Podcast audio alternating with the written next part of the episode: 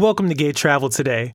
I'm Teraj, and I'll be your guide as we explore, engage, and indulge in the world of LGBTQ plus travel today.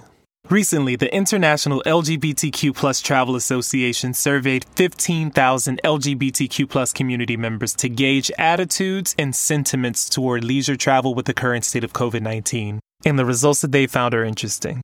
Although the LGBTQ plus community is known to travel much more frequently than others, the survey found that only 66% of respondents felt comfortable with leisure travel this year, with September and October being the most popular months for travel. The survey also concluded that nearly half of the respondents wouldn't change their travel plans after the pandemic has been resolved, which reflects a high level of travel and destination loyalty within the community. Other statistics regarding Pride event attendance, different types of flights, and domestic versus international travel can all be found by checking out the IGLTA post COVID 19 LGBTQ travel survey. If any of you out there have travel plans for 2020, let us know on social media by hashtagging Gay Travel Today and Sagi Travel. Also, follow me on Instagram at Teraj08, that's T E R A J 08.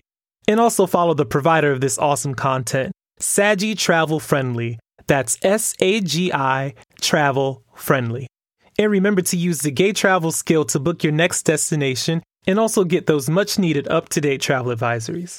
All you have to do is enable Gay Travel skill on your favorite voice assistant and tell it to simply open Gay Travel.